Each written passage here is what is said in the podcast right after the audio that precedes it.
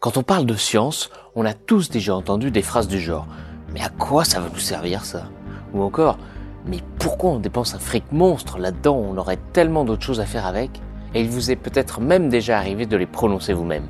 Alors même si c'est vrai, il n'est toujours pas évident de comprendre en quoi la construction d'un accélérateur de particules à plusieurs milliards d'euros, l'invention de nombres imaginaires mathématiques qui n'existent même pas, ou encore la création de ciseaux génétiques CRISP-Cas9 peuvent bien apporter à l'humanité, si ce n'est le simple fait de savoir que cela existe. Et pourtant, les retombées de ces découvertes de prime abord extrêmement compliquées et fortement inutiles, eh bien, sont partout. Elles sauvent des vies tous les jours, nous permettent de nous diriger ou simplement rendent possible le fait que vous puissiez écouter ce podcast en ce moment sur votre téléphone. Alors c'est parti, tentons ensemble de comprendre à quoi ça sert. Bienvenue à vous pour ce nouvel épisode de Mais à quoi ça sert? Vous l'avez lu dans le titre, ce nouvel épisode où nous allons parler des semi-conducteurs, ces petits objets dont vous n'aviez peut-être aucune connaissance il n'y a encore que deux ans et qui depuis la pandémie sont l'objet de toutes les préoccupations et toutes les convoitises. On en entend parler partout, pénurie par-ci, usine au ralenti par-là, des secteurs aussi variés que l'automobile, l'informatique, l'électronique, tout ce qui utilise quelque part de l'électronique en général est touché. Bref, pourquoi ces tout petits objets sont-ils aussi importants dans littéralement tous nos usages du quotidien et surtout comment 200 ans de recherche ont permis d'aboutir à l'ère de l'information? Eh bien, c'est la question que nous allons aborder et pour cela, nous avons la chance de recevoir à nouveau Luc Bideux, enseignant-chercheur à l'université Clermont-Auvergne, qui nous avait déjà apporté, souvenez-vous, ses lumières sur un tout autre sujet tout aussi passionnant qu'était la cristallographie et que je vous invite à aller écouter si ce n'est pas déjà fait et vous verrez que ce domaine n'est pas sans lien avec l'histoire des semi-conducteurs qui sont aussi votre domaine de recherche. Bonjour Luc Bideux. Bonjour Maxence. Alors pour commencer, peut-être euh, qu'il est important de reposer les bases. Luc Bideux, est-ce que vous pouvez nous expliquer brièvement qu'est-ce qu'un semi-conducteur? On a un petit indice dans le nom peut-être, on pressent que tout ça a un rapport avec la conductivité électrique. Euh, oui, tout à fait. Les premières définitions sont en rapport avec la façon de conduire l'électricité. Hein. En fait, globalement, on peut classer les, corps en, trois grandes catégories en fonction justement de leur capacité à conduire euh, l'électricité. On a les métaux, les isolants et les semi-conducteurs. Et donc, comme son nom l'indique, un métal conduit l'électricité en permanence. Un isolant ne la conduit quasiment jamais. Et pour qu'un semi-conducteur euh, conduise, ben, il faut des conditions spécifiques, des conditions de température, des conditions de, de tension à ses bornes ou de d'éclairement. Donc voilà, le semi-conducteur n'est pas un conducteur permanent, euh, d'où son nom. Alors justement, ce terme de semi-conducteur, il a bien fallu que quelqu'un le prononce pour la première fois et le découvre pour la première fois un tel matériau. Et le premier scientifique à en faire l'usage, c'est Alessandro Volta, qui, dans son rapport à la Royal Society de Londres en 1782, explique l'expérience selon laquelle il mettait en contact un électromètre, un appareil qui sert à voir si tel ou tel matériau est chargé électriquement, et donc il va faire cette expérience avec plein de différents matériaux.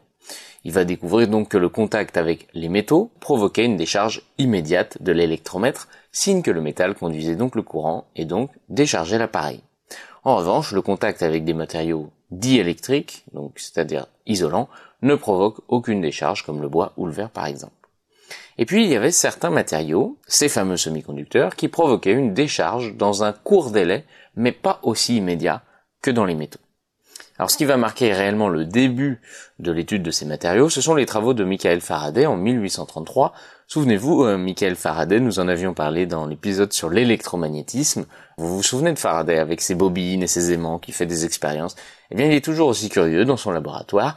Et puis, il fait des tests avec des différents matériaux et il observe quelque chose qui est un peu en contradiction avec ce qu'on pensait à l'époque. Il découvre que la résistivité d'Ag2S, du sulfure d'argent à température ambiante, est plutôt élevée. Le matériau donc ne conduit pas le courant. Mais à 175 degrés Celsius, elle diminue rapidement pour atteindre des valeurs similaires à des métaux, et va se mettre donc à conduire le courant. Sauf que ça, eh bien, c'est très curieux à l'époque parce que quelques années avant, en 1821, un de ses collègues, Humphrey Davy, va trouver exactement l'inverse. Plus la température augmente, et moins les métaux vont avoir tendance à conduire le courant. Leur résistivité augmente avec la température. Donc Faraday découvre que cette catégorie de matériaux, les semi-conducteurs, fait exactement l'inverse. Alors sauf qu'il faut remettre tout ça dans le contexte de l'époque, on ignore totalement ce qui crée le courant à l'époque. On ne connaît pas les électrons, on ne sait pas que c'est ce flux d'électrons qui va permettre de créer le courant. Et donc c'est bien des années après, en 1897, que Joseph John Thomson va découvrir l'électron, et celui-ci comprend vite par la suite que ce sont les déplacements de ces électrons qui permettent à un matériau d'être conducteur. Mais alors restait maintenant à expliquer pourquoi le déplacement des électrons est différent selon les matériaux et la température. Et alors là encore, il faudra presque attendre 30 ans avant qu'on arrive à une solution concrète, en partie grâce aux bases de la physique quantique qui viennent d'être établies à l'époque. Et donc c'est Alan Wilson qui va comprendre en 1931 que les électrons, vous le savez sans doute, on en a déjà parlé dans des podcasts précédents, ne peuvent pas prendre n'importe quelle valeur, mais des niveaux d'énergie très précis. Et il va comprendre donc que la conductivité d'un matériau, donc sa facilité à transmettre le courant ou pas, va dépendre de la capacité des électrons à passer d'une bande à une autre. Alors Luc Biteux, on comprend que ce, ce sont les électrons qui sont la clé du mystère, mais en quoi cette théorie, la théorie des bandes, permet d'expliquer et de comprendre surtout ces phénomènes de conductivité, ou au contraire de résistivité lorsqu'on augmente la température des métaux par exemple. En ce qui concerne la, diminution de la conductivité ou en fait l'augmentation de la résistivité, hein, ce qui est pareil avec la température, ça c'est donc tous les conducteurs. Hein. En fait, c'est plus une notion de choc hein, qui intervient dans, dans ce cas-là. C'est-à-dire que quand on augmente la température, c'est comme si on augmentait l'agitation du matériau. Donc les atomes vibrent hein, de plus en plus et ça augmente le nombre de chocs que peuvent subir les électrons, justement, qui sont l'essentiel de la conduction, euh, lors de leur parcours et donc va rendre leur cheminement plus compliqué. Donc la conductivité diminue dans ce cas-là. Alors peut-être simplement ça va être euh, plus clair en faisant une analogie avec la foule. Si vous essayez de vous déplacer dans une foule bien rangée, en ligne, eh bien ce sera beaucoup plus facile pour vous d'avancer dans une foule agitée au milieu d'un concert par exemple. Et eh bien pour les électrons, c'est un petit peu pareil, si on peut dire. Effectivement, ça donc c'est quand la conduction a été mise en place. Alors, en ce qui concerne la notion de, semi-conducteur, c'est-à-dire pourquoi un, semi-conducteur va se mettre à, conduire, effectivement, bah, il faut faire intervenir ce qu'on appelle la théorie des bandes. Ce sont les bandes d'énergie. Alors, ça permet d'expliquer de nombreux phénomènes, hein, dont justement la conduction euh, électrique. Alors, il faut repartir en fait sur euh, sur un atome comme euh, vous l'avez dit, un atome, un atome seul, eh bien, est entouré en quelque sorte d'électrons qui sont placés à des niveaux d'énergie. Donc ça, c'est l'atome isolé. Et lorsqu'on passe d'un atome isolé à un solide, hein, qui est constitué d'un d'un grand nombre, quasiment d'une infinité d'atomes, eh bien, on a une infinité d'électrons, et donc on va démultiplier le nombre de niveaux possibles que ces électrons pourront avoir, puisque un électron, euh, principe d'exclusion de Pauli, peut pas avoir le, même état énergétique que son voisin, en quelque sorte. Alors, pardon de vous interrompre, mais c'est vrai que pour ceux qui nous écoutent, qu'est-ce que c'est que le principe d'exclusion de Pauli C'est euh, cette loi fondamentale qui fait que les électrons ne peuvent absolument pas se trouver sur le même état d'énergie. Donc, si un électron occupe déjà un niveau d'énergie, eh bien, un autre qui voudrait le rejoindre sur ce même état, eh bien, va avoir une valeur très légèrement différente, un tout petit peu au-dessus ou un tout petit peu en dessous. Et donc ça a à voir avec cette notion de bande justement. Euh, oui, tout à fait. Et donc on va démultiplier les, niveaux euh, d'énergie et on va créer une sorte de continuum, c'est-à-dire qu'il y a tellement d'électrons que quasiment euh, le différent d'énergie est indiscernable, c'est une variation continue. Et donc on a des bandes d'énergie qui sont autorisées aux électrons et des bandes d'énergie qui sont interdites à ces électrons. Alors, pour que ces bandes d'énergie, ces bandes interdites aux électrons, hein, donc je le rappelle, c'est des, énergies possibles que peuvent avoir les électrons hein, dans le solide, il faut quand même avoir une organisation régulière, hein, d'où euh, la notion de, cristal qui présente un potentiel qui interagit sur les électrons, et donc ce potentiel doit être périodique, c'est-à-dire tous les temps de nanomètres, on doit retrouver le même potentiel, d'où la, la, notion de cristal et d'organisation très régulière, et qui crée ces bandes d'énergie autorisées ou interdites euh, à ces électrons. Donc une fois qu'on a admis le, ce concept, les concepts d'atomes et d'électrons qui occupent des, niveaux autorisés ou interdits, et on va regarder comment ces bandes vont se remplir. Il y a un nombre de, de niveaux possibles et les électrons peuvent occuper tout ou une partie des niveaux possibles. Donc chaque bande va posséder un nombre défini de places. Alors, si je prends euh, le niveau électronique 1s, hein, c'est la première bande possible énergétique, les électrons les plus liés à l'atome, eh bien, ce niveau, autour d'un atome isolé, ne peut recevoir que deux électrons. Et donc, si on a n atomes, hein, un nombre très grand d'atomes, eh bien, on aura deux fois n places possibles dans cette bande d'énergie. Et etc., euh, etc. Il y a des bandes qui autorisent 6, 10 places, et donc si on a n atomes, on a 6 fois n places, 10 fois n places possibles. Donc, pour certains solides, hein, les électrons ne remplissent pas complètement la bande. C'est-à-dire qu'il y, a moins d'électrons que de places possibles dans la bande d'énergie. Et donc, eh bien, cette bande, on dit qu'elle est non complètement remplie. Et il est très facile de faire passer un électron d'un niveau euh, occupé de la bande à un niveau non occupé. On lui donne un petit peu d'énergie. Et donc cet électron, on va dire qu'il va devenir libre. Hein. il quitte l'attraction de l'atome, il devient un, électron libre.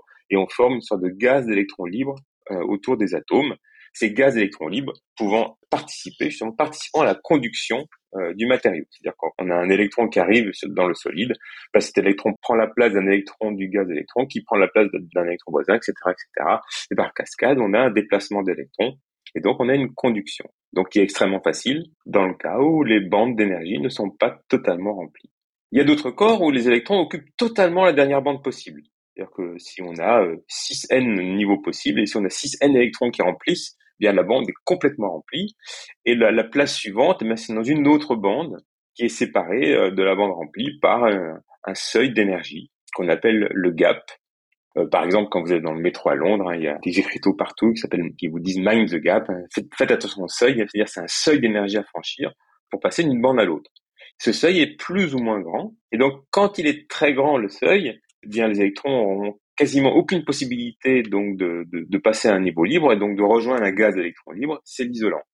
Quand le seuil il est pas trop grand, quelques électronvolts, hein, pas un électronvolt au niveau de l'énergie, quelques électronvolts, ben, si on lui donne assez d'énergie, ben, l'électron pourra passer dans la bande suivante. Alors si je comprends bien, en fait, les, électrons vont avoir tendance à être prisonniers des forces de cohésion du solide et des atomes, mais lorsqu'on leur apporte suffisamment d'énergie, ils vont pouvoir comme s'extirper, et donc alors là, ils vont être libres de se déplacer dans le matériau comme ils veulent. Tout à fait.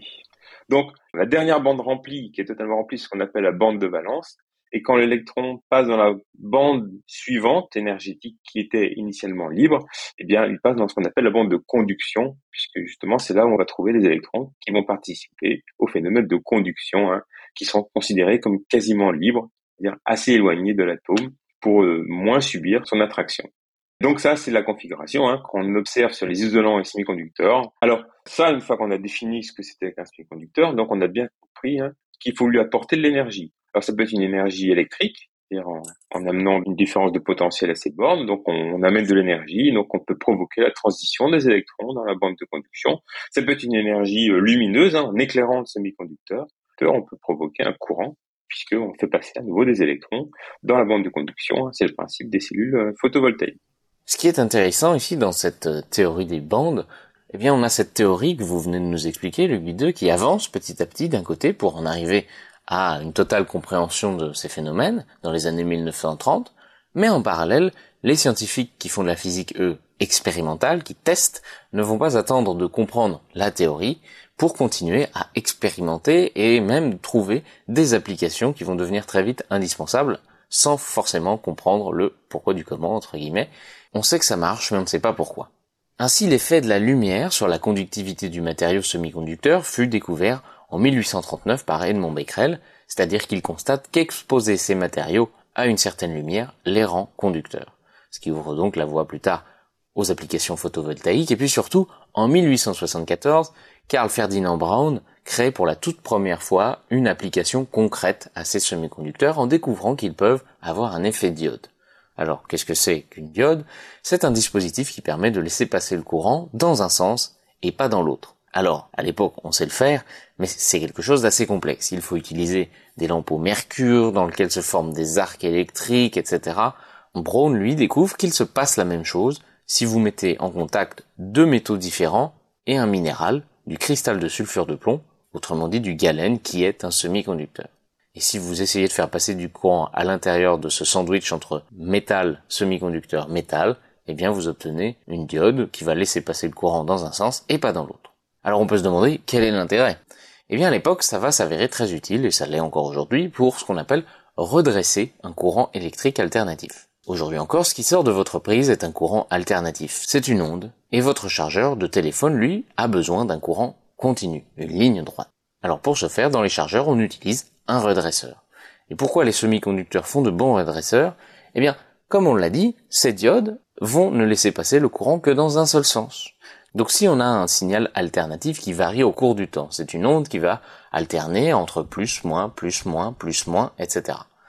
Et donc en sortie de cette diode, on va récupérer uniquement les parties positives du signal. Et ensuite, eh bien, on va passer ce signal obtenu à travers d'autres composants qui vont lisser le signal pour obtenir vraiment une ligne droite, un signal continu. Et donc ça, c'est très intéressant pour les industriels de l'époque, car c'est beaucoup plus simple à produire. Et puis ça permet aussi d'ouvrir la voie aux télécommunications.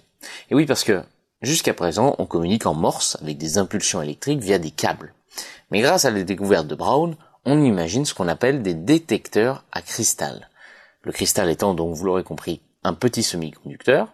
Et grâce à ces phénomènes de diode, on va pouvoir envoyer un signal audio sans fil par des ondes et le recevoir sur un poste de radio. Comment c'est possible? Eh bien, le signal audio est en fait contenu dans les pulsations de l'onde radio. L'onde radio est reçue par le détecteur à cristal qui va agir, comme on l'a dit plus tôt, comme un redresseur. Et en redressant le signal, eh bien, la diode va permettre de ne conserver que la valeur des pulsations de l'onde qui correspond au signal audio d'origine. Alors Luc Bideux, on commence à comprendre l'intérêt à l'époque déjà de ces découvertes, mais on ne comprend toujours pas le pourquoi. Quel est le principe de fonctionnement de cette diode sommaire qui a le mérite d'exister? Et puis pourquoi un matériau semi-conducteur va être conducteur lorsque le courant est dans un sens et isolant lorsqu'il est dans le sens opposé en contact avec ces deux métaux? Et puis là, comment on arrive à rendre ces matériaux semi-conducteurs alors qu'on n'augmente pas la température comme dans les cas précédents? Alors, le dispositif que Carl Ferdinand Braun a mis au point fait partie de ce qu'on appelle les, diodes Schottky. Un diode Schottky, c'est en fait la mise en contact hein, d'un métal et d'un semi-conducteur euh, d'OPN. Alors, j'en reviendrai plus tard hein, sur cette notion de dopage. Hein. Mais en fait, c'est ce qui explique le dopage, que ça favorise la conduction et justement, ça conduit à plus faible température que ne le ferait un semi-conducteur non dopé. Ça répond un peu à votre deuxième question. On a moins besoin d'augmenter la température pour rendre un semi-conducteur dopé conducteur. Donc, j'en reviendrai, on expliquera tout à l'heure hein, cette notion de dopage, mais voilà. Le métal, lui, contient moins d'électrons libres de façon naturelle. Il y a un nombre d'électrons, mais pas très grand, beaucoup moins grand que le nombre d'électrons du semi-conducteur dopé. Et donc, lorsqu'on va mettre en contact le métal et le semi-conducteur, eh bien, les électrons du semi-conducteur vont migrer par diffusion vers le métal hein, pour combler hein, le, manque d'électrons, quelque sorte, pour égaler entre le métal et le semi-conducteur le nombre euh, d'électrons. Et au fur et à mesure de cette diffusion, eh bien, le semi-conducteur, comme il perd des électrons, il va se charger positivement, puisqu'un électron c'est une charge négative. Donc, s'il y a moins de charge négative, ben, il y a plus de charge positive. Et donc, il y a une charge positive qui se crée dans la région proche de l'interface du côté semi-conducteur, tandis que le métal, lui, va se charger négativement puisqu'il va gagner des électrons. Et donc, il va se créer un champ électrique, hein, puisque d'un côté, on a une charge plus, de l'autre côté, une charge moins. Donc, on crée un champ électrique entre les deux, donc une barrière de potentiel à franchir. Sauf que les électrons qui sont dans le reste du semi-conducteur, eux, ne vont plus pouvoir passer parce qu'ils vont être repoussés justement par cette zone négative du métal. Et donc cette zone hein, dans laquelle euh, ce phénomène est observé, c'est ce qu'on appelle la zone de déplétion. On y reviendra dans d'autres types de, de, contacts, mais on a une zone de déplétion, voilà, où on a ce rééquilibrage entre les électrons qui se créent. Et donc, lorsqu'on va connecter le métal à la borne plus d'une alimentation électrique, le semi-conducteur à la borne moins d'alimentation, on va favoriser le transit des électrons à l'interface. Et donc, la zone de déplétion va diminuer, donc on va favoriser une conduction. Alors, si je comprends bien, toujours dans cette logique de zone positive et négative, de moins et de plus, pour vraiment parler de manière très imagée, si on applique la borne moins à la zone du semi-conducteur, les électrons vont être repoussés parce que bien, ils sont de charge négative aussi, donc moins et moins vont se repousser.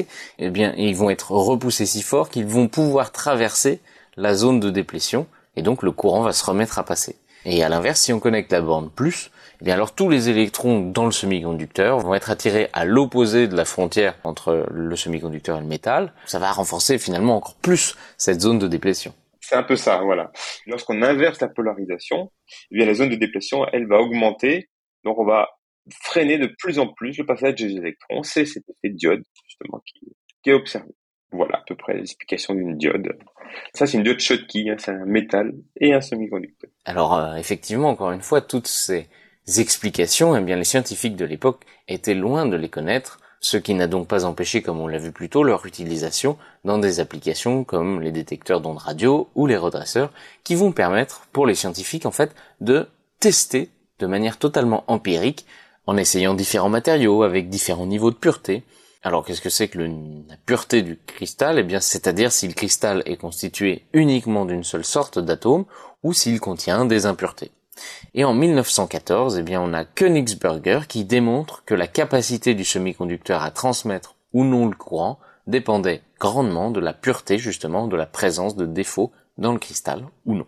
Mais bon, bien que toutes ces caractéristiques de base de la théorie des semi-conducteurs aient été développées dans les années 30, les semi-conducteurs restent grandement impopulaires jusqu'au milieu des années 1940, faute de technologies adaptées. En fait, tous ces cristaux sont sales, entre guillemets, et les résultats obtenus ne sont pas reproductibles d'un appareil à un autre. Ce qui va déclencher la maîtrise de ces matériaux et donc leur utilisation, c'est la fabrication du tout premier transistor à jonction PN, on verra euh, ce que c'est tout à l'heure, en 1951 par William Shockley et ses collègues John Bardeen et Walter Brattain. Ceux-ci vont justement se servir de ces différences de conductivité en fonction du niveau de pureté du matériau et vont créer des cristaux en ajoutant volontairement, de manière contrôlée, des impuretés afin d'amplifier et standardiser les effets diodes de ces matériaux, ce procédé donc qu'on appelle le dopage. Alors l'UBI2, on vient de franchir une nouvelle étape dans la maîtrise de ces matériaux et de leurs propriétés. Alors pouvez-vous nous expliquer en quoi ça consiste, comment cela est rendu possible, et puis comment ce procédé renforce ou au contraire diminue les propriétés de ces semi-conducteurs? Et finalement, en quoi est-ce que c'était ce qui manquait pour ouvrir la voie aux premières diodes PN et puis par la suite aux premiers transistors Alors effectivement, on a vu qu'un semi-conducteur pouvait conduire dans certaines conditions, comme je l'ai dit tout à l'heure, en gros par le passage des électrons de la bande de valence vers la bande de conduction. Mais euh, le nombre d'électrons qui est potentiellement disponible pour cette euh, transition n'est pas énorme. Hein. Comme dans le métal, euh, le nombre d'électrons libres est assez faible.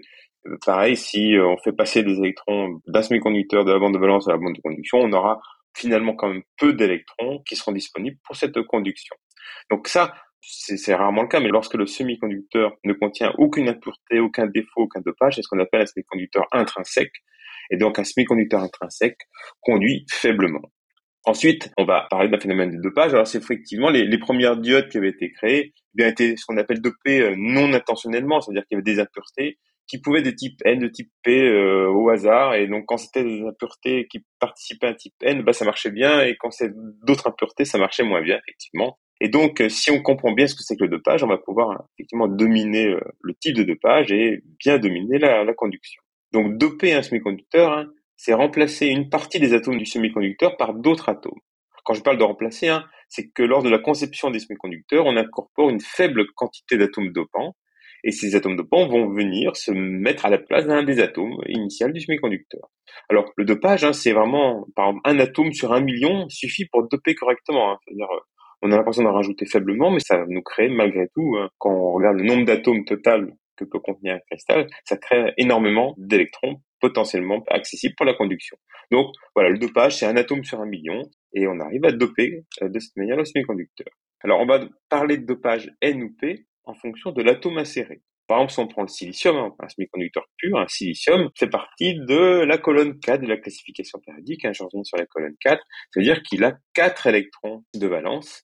C'est-à-dire qu'il utilise 4 électrons pour former sa liaison avec les autres atomes de silicium autour de lui. Et si on incorpore un atome de valence 5, comme le phosphore, donc 4 des électrons du phosphore vont être utilisés pour les liaisons avec le silicium, puisque le silicium en attend 4, et un électron sera orphelin puisqu'il y a un électron de trop, hein, le phosphore, il a 5 électrons de valence. Et donc, bah, cet électron, il est orphelin, il est quasiment libre, et donc il peut être facilement utilisable pour la conductivité.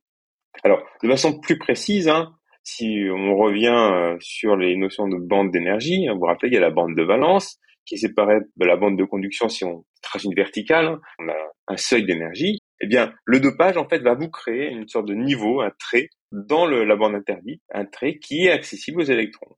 Donc ces électrons, ça leur fait une sorte de, marche qui sera plus facile pour accéder à la bande de conduction. Donc on crée ce qu'on appelle un, niveau dans la bande interdite. Ça rend les transitions plus faciles entre la bande de valence et la bande de conduction. Alors ça, c'est le dopage N. Le dopage P, c'est un peu plus subtil. Hein. C'est-à-dire qu'on va introduire non pas des atomes de valence 5, mais des atomes de valence 3, c'est-à-dire trois électrons, hein, comme le bore, par exemple. Là, on peut doper avec du bore. Et donc, il va se créer un manque d'électrons, puisque vous vous rappelez, le bore a, trois électrons, le silicium en attend quatre, donc il va nous manquer un électron. En fait, euh, comme il manque un électron autour du bord, on va pas dire qu'il y a un manque d'électrons, on va dire qu'on va créer un trou, un trou d'électrons. Hein. C'est une vision physique des choses. Hein.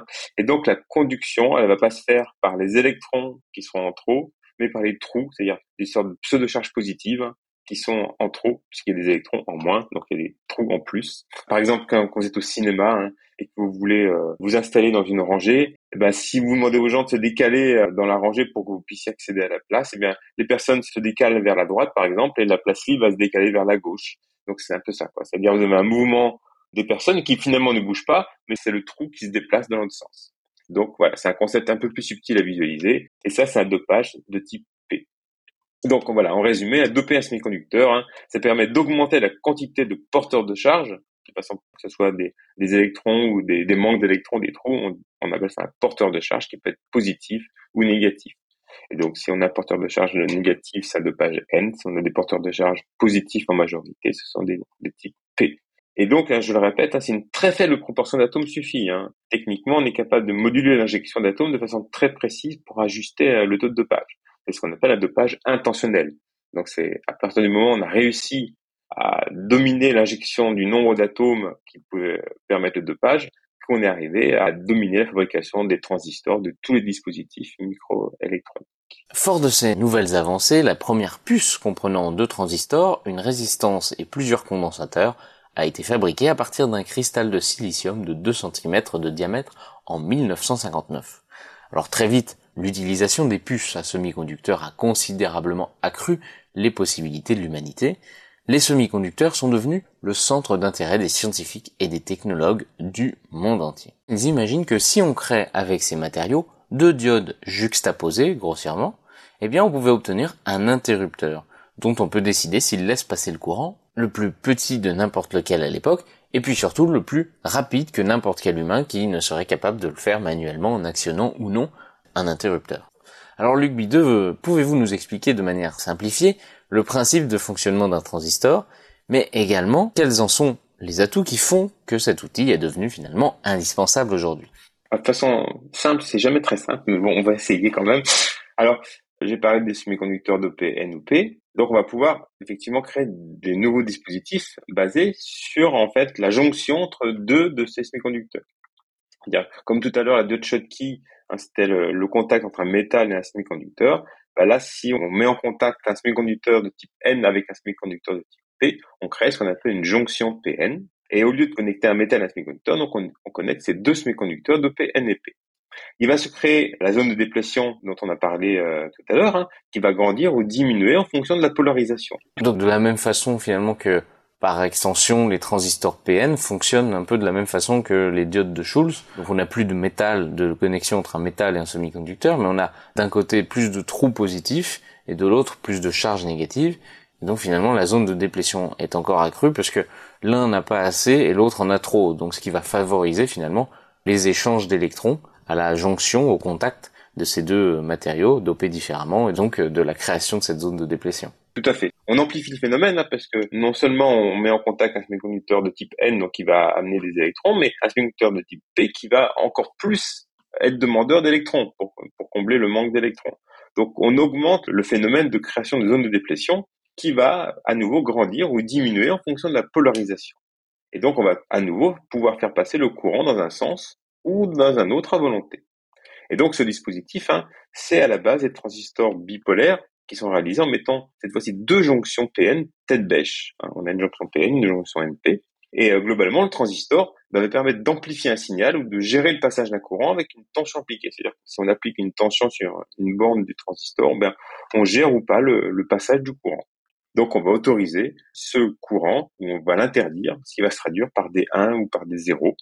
Donc on va pouvoir créer des mémoires. Hein. les ordinateurs et les téléphones, par exemple, contiennent des mémoires qu'on appelle des RAM, une RAM, c'est Random Access Memory. C'est-à-dire que c'est des, euh, des RAM qui permettent de stocker très rapidement des informations. Et en fait, ces RAM sont constituées de millions de transistors qui sont associés à des condensateurs. C'est-à-dire que lorsqu'on va autoriser le, courant à passer, le courant qui traverse le transistor va aller charger le condensateur. Et donc, ils vont euh, avoir un statut 1, par exemple, tandis que les autres euh, dispositifs transistors plus condensateurs seront toujours le statut 0. Et donc, on a des informations qui sont codées en 1, 0, 0, et on a des matrices, des lignes et des colonnes donc en dirigeant le, courant sur une ligne sur une colonne, l'intersection des deux courants est assez forte pour justement faire passer le courant et charger le condensateur.